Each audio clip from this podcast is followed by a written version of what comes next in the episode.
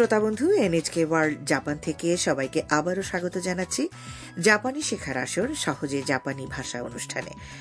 আপনাদের সঙ্গে আছি আমি তনুশ্রী বিশ্বাস। আর আমি হিরক খান। বন্ধুরা আপনাদের সঙ্গে নিয়ে আনন্দের মধ্য দিয়ে জাপানি ভাষা শিখব আমরা এই অনুষ্ঠানে। জাপানি শেখার আসরে আজ তৃতীয় পাঠ। এই পাঠ আয়ত্ত করতে পারলে আপনি খুব সহজেই জাপানিতে বলতে পারবেন আপনি কোন জায়গা থেকে এসেছেন।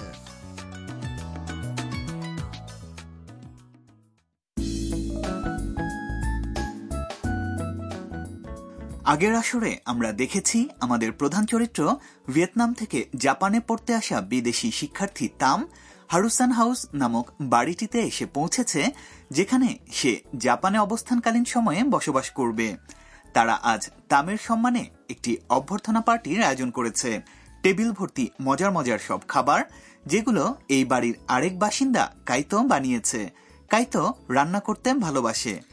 বন্ধুরা চলুন তাহলে শুনে নেই তৃতীয় পাঠের সংলাপগুলো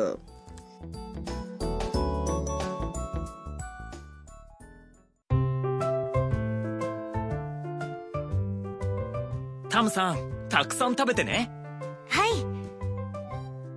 タムですベトナムから来ましたミーヤです中国からです写真家です僕はカイト学生です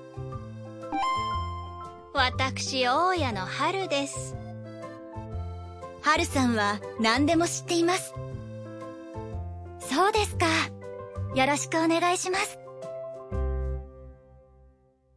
সংলাপগুলো শুনলাম এবার তাহলে প্রতিটি বাক্যের অর্থ বুঝে নেওয়া যাক প্রথমে কাইতো খাওয়া শুরু করার জন্য তামকে আমন্ত্রণ জানায় タムさんたくさん食べてね তামসান বেশি করে খান জবাবে তাম বলল はい ঠিক আছে এরপর তাম নিজের পরিচয় তুলে ধরল タムです আমি তাম ベトナムから来ました ভিয়েতনাম থেকে এসেছি অন্যান্য বাসিন্দাও তাদের পরিচয় তুলে ধরল ミーヤです আমি মিয়া 中国からです চীন থেকে এসেছি 写真家です আমি একজন ফটোগ্রাফার এরপর কাইতো 僕はカイト আমি হচ্ছি কাইতো 学生です আমি শিক্ষার্থী এবার হারুসান নামের সেই রোবটটিও নিজের পরিচয় দিল।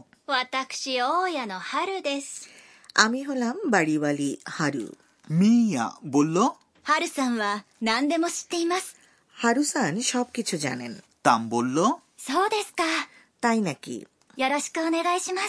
পরিচিত হয়ে ভালো লাগল। আপনার সহযোগিতা কামনা করি।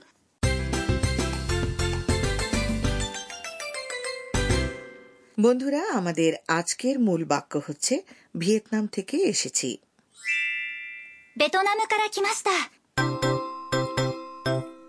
তাহলে আজকের মনে রাখার মতো পয়েন্ট কি তা আপনাদের জানিয়ে দিই। কোথা থেকে এসেছেন এই কথাটি জাপানিতে বলতে হলে দেশ অঞ্চল বা শহরের নামের পরে জুড়ে দিন অর্থাৎ থেকে এসেছি। কারা? একটি পার্টিকেল যার অর্থ থেকে বা হতে। অর্থাৎ এসেছি এটি হল খুরু অর্থাৎ আশা ক্রিয়াপদের অতীত বা ঘটিত রূপ। তাহলে খারা খিমাশিতা কথাগুলো একসঙ্গে মনে রাখলে সুবিধে হবে। খেয়াল করবেন ভিয়েতনাম থেকে এসেছে বলে তাম বলেছে। বেতনাম কারা কিমাস্তা বুঝতে পারলাম। আর এজন্যই বুঝি মিয়া তার নিজের দেশ বোঝাতে একটু অন্যরকম শব্দ ব্যবহার করেছে তাই না দিদি? মিয়া যেটা করেছে তা হল যে অর্থাৎ চীন দেশ কথাটির পরে সে যোগ করেছে যার ফলে পুরো কথাটি দাঁড়াল। মানে হলো আমি চীন থেকে। বুঝতেই পারছেন এক্ষেত্রে? খারা না বলে খারা বললেও কাজ চলবে। তাহলে বন্ধুরা এবার শুনে শুনে বলুন তো ベトナムから来ました中国からです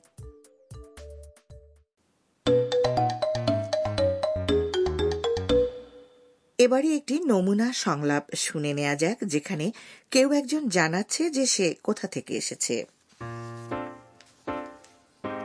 どちらからですかアメリカから来ました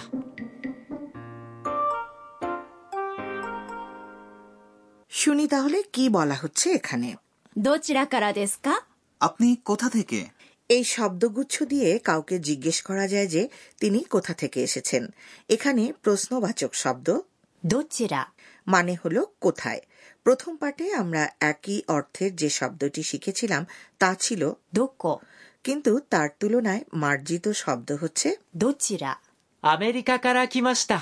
আমেরিকা থেকে এসেছি আমেরিকা শব্দটি জাপানিতে উচ্চারিত হয় アメリカ বন্ধুরা এবার আপনাদের পালা শুনে শুনে বলুন アメリカから来ましたアメリカから来ました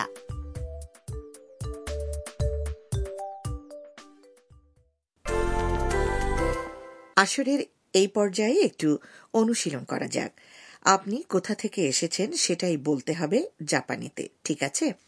ধরুন আপনি থাইল্যান্ড থেকে এসেছেন তাহলে কীভাবে বললে তা সঠিক জাপানি হবে? জানিয়ে দিচ্ছি থাইল্যান্ড কথাটির জাপানি হল তাই। তাহলে চেষ্টা করা যাক। তাই কারা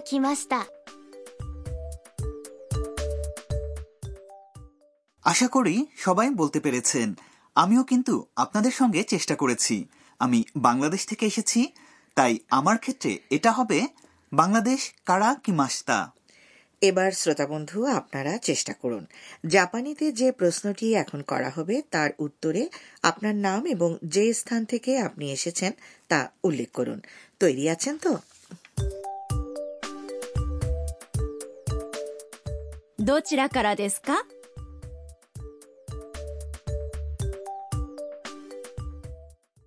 ভারতকে জাপানিতে বলা হয় ইন্দো। আমি নিশ্চিত যে এরপর থেকে আপনারা সবাই জাপানিতে নিজের নাম এবং স্থান বলতে পারবেন। এবারে আজকের বোনাস বাক্য। এটা মুখস্থ রাখলে কাজে লাগবে। এর অর্থ হলো আচ্ছা তাই নাকি? আচ্ছা তাহলে এই ব্যাপার ইত্যাদি। কোনো বিষয়ে কারো কাছে ব্যাখ্যা বা কোনো তথ্য শুনে জাপানিতে প্রায়ই এই বাক্যের মাধ্যমে প্রতিক্রিয়া প্রকাশ করা হয় এবারে আপনাদের পালা শুনে শুনে বলুন そうですか এ পর্যায়ে আমরা আজকের সংলাপগুলো আরও একবার শুনে নেব タムさんたくさん食べてね はい。タムです。ベトナムから来ました。ミーヤです。中国からです。写真家です。僕はカイト。学生です。私大家の春です。春さんは何でも知っています。そうですか。よろしくお願いします 春さんの知恵袋 শ্রোতা বন্ধু জাপানি ভাষা শেখার আসরে এবার আমরা চলে এসেছি হারুসানের পরামর্শের ঝুলি নামের এক বিভাগে যেখানে থাকবে জাপানি সংস্কৃতি ও শিষ্টাচার সম্পর্কিত টিপস এতে আজকের থিম হচ্ছে জাপানে অভিবাদন জানানোর নিয়ম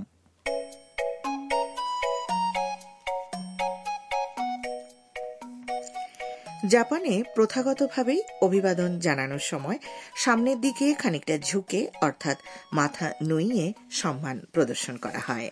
আচ্ছা দিদি, জাপানিদের মধ্যে হ্যান্ডশেক করার অথবা কোলাকুলি করার প্রথা চালু আছে কি? অফিসে অথবা ব্যবসায়িক কাজে হ্যান্ডশেক করার ব্যাপারটা মাঝে মধ্যে ঘটে, তবে তা খুব বেশি প্রচলিত নয়। আর কোলাকুলি তো বলতে গেলে একেবারেই ঘটে না। কারোর সঙ্গে সাক্ষাতের সময় যদি আপনি কোলাকুলি করেন, তাহলে নিশ্চিতভাবেই বলা যায় যে তা দেখে সবাই অবাক হবেন।